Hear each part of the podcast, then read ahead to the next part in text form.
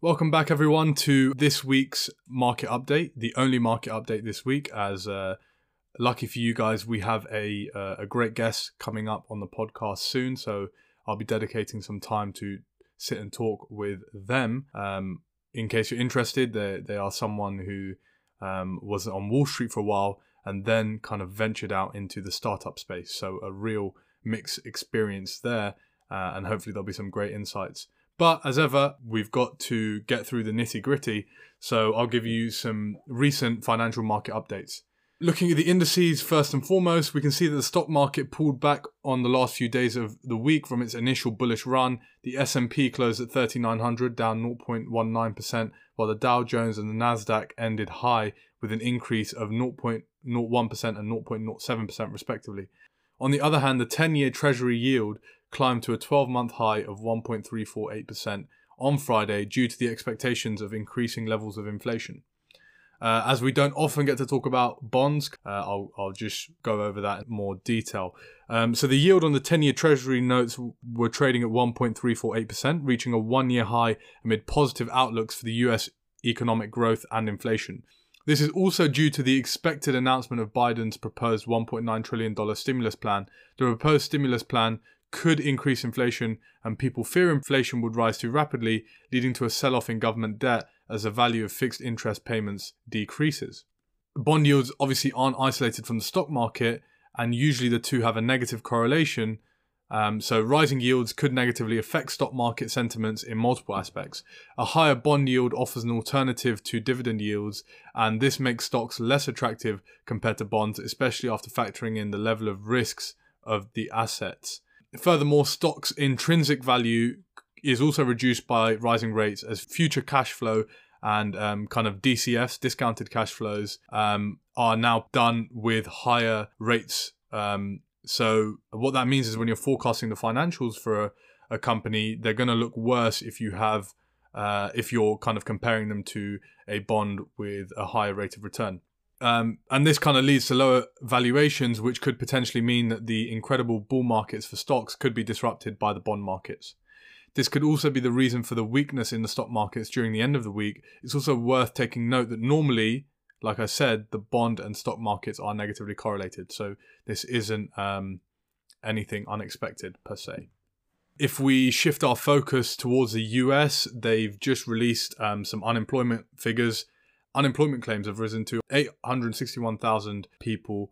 Unemployment claims rose by 13,000, which was the highest level in four weeks. And as ever, the economists kind of uh, misforecasted that as they expected it to decline, um, not increase. We can see that despite a successful vaccine rollout leading to higher retail sales in January, the unemployment rates remain almost 10 million below pre pandemic levels. However, US President Joe Biden's $1.9 trillion stimulus plan is a, a, kind of shining beacon of hope for the labor market. Um, but the path ahead is very, very uncertain.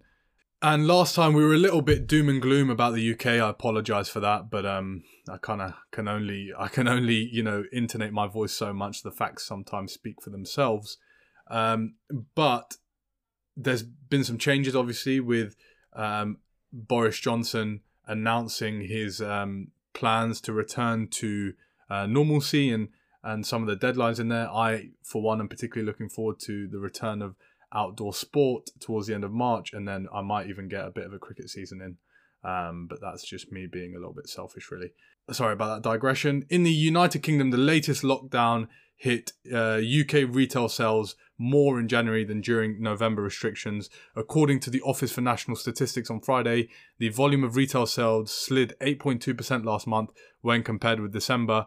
The drop was much larger than the 4.1% drop in November. And according to economists, it surpassed contraction expectations of 2.6%.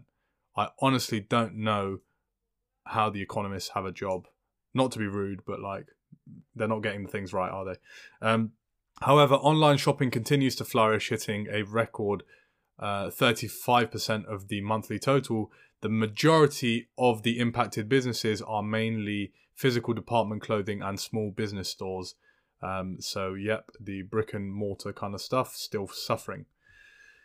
Um, but like like I said, with a return to easing lockdown restrictions, and a, that should help some of these stores um, come back to life. If you're like me and you like to try your clothes on before you buy them, you know you might be helping them out. But uh, I hear most people these days just uh, return it uh, online. But call me old fashioned.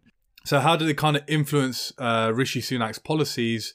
Um, Rishi Sunak on Friday uh, announced that business rates review was going to be delayed until autumn, which is key to level the playing field between the high street and online retailers. Uh, overall, the effects of the lockdown have made it uh, a one-sided match. I think that's pretty generous. Well, it's more like a mauling, like a, a real beatdown in the streets, kind of between online and high street retailers, as the share of e-commerce rose across all store types, accounting for 35% of January's total sales which is the highest proportion on record ever.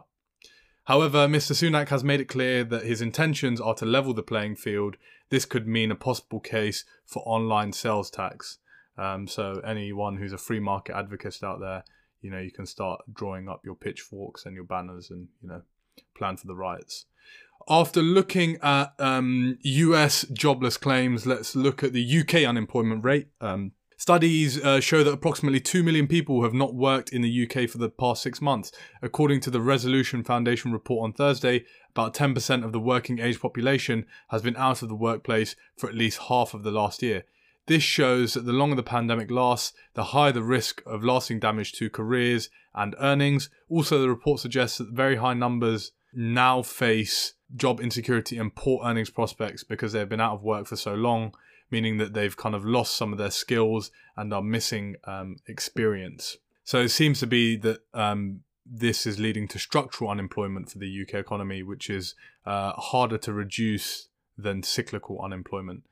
Actually, this this points out something quite interesting, which is the catch twenty two of the furlough scheme. Uh, right, so while ramping up um, help for job seekers and incentives for companies to hire more people is what we need to do. Limiting the damage from the pandemic struck labor market, right? That's what we need to do.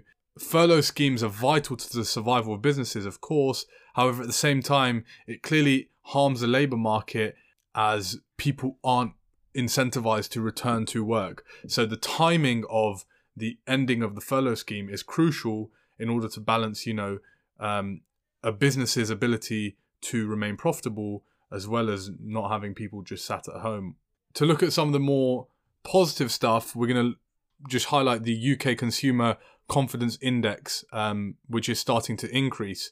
So, according to the research company GfK, the UK Consumer Confidence Index, which is a measure of how people view the state of their personal finances and wider economic prospects, so it's basically like how much hope do you have at this moment in time, rose five points to an 11 month high of minus 23 in February. This increase, stronger than economic uh, consensus had previously forecasted, you know, three from three now, The Economist this week, um, show how an overall uh, improvement in sentiment could fuel hopes of a strong rebound in consumer spending. In addition, based on January data, economists predicted inflation in the UK could be set to pass the Bank of England's 2% target later this year and even continue to rise as oil prices are passed on to consumers and VAT cuts introduced in the pandemic are reversed. Overall, we can see that the improvement in consumer spending is one positive aspect of the UK's economic outlook. Well, there are parts of the world that are actually doing pretty well, it turns out. Um, if we look at the APAC region, it was, you know, the Chinese New Year has just passed, and it seems like the Chinese stocks had a pretty good time and are now hitting a record high. Um, so, as the markets reopened on Thursday, the CSI 300 index of large Shanghai and Shenzhen listed stocks rallied up to 2% following the five day Chinese New Year break. And so it's now sitting pretty at 5,931 points. The previous peak of this index was in October 2007 at 5,885 points. Um, so this uh, for all intents and purposes, is showing a very strong rebound in the Chinese stock markets.